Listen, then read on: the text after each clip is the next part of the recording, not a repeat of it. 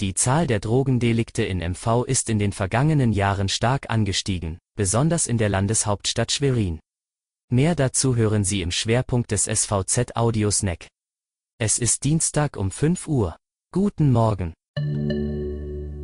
Was sonst noch wichtig ist, Erstimpfungen gab es in der vergangenen Woche im Schweriner Impfzentrum kaum, denn vornehmlich ging es darum, Zweitimpfungen zu vergeben.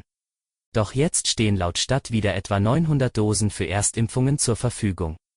In diesem Zuge soll ab dem 9. Juni auch die Impfung von etwa 200 Beschäftigten des Schweriner Hotel- und Gastgewerbes beginnen, und das trotz aufgehobener Impfpriorisierung. Schüler müssen vorerst noch warten. Sie erhalten voraussichtlich in den Ferien ihre Impfung. Währenddessen fühlt sich die Kassenärztliche Vereinigung des Landes ausgebremst. Zum anhaltenden Impfstoffmangel kämen jetzt auch noch politische Entscheidungen von Bund und Land zur Verteilung der Impfstoffe, die die Praxen benachteiligten, beklagte sie und vermutet zudem, im Sommer würden rund 1,2 Millionen des Vakzins von BioNTech für Schülerimpfungen benötigt.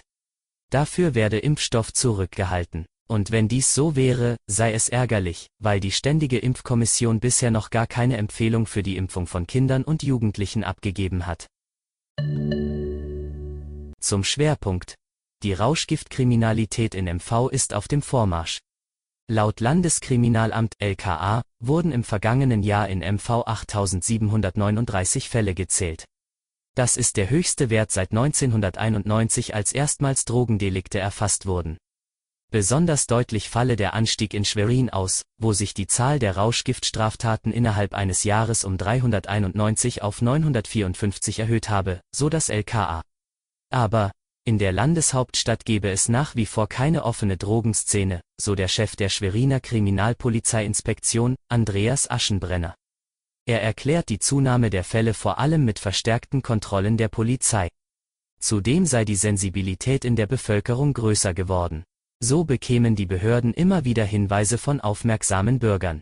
Gehandelt wird nach Angaben von Jürgen Reimann, Leiter des zuständigen Fachkommissariats, vor allem mit Marihuana und Amphetaminen.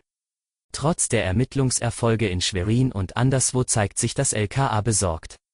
Mit den gestiegenen Fallzahlen in MV verfestige sich der Trend eines problematischen und verharmlosenden Umgangs mit illegalen Drogen durch einen Teil der Bevölkerung, heißt es.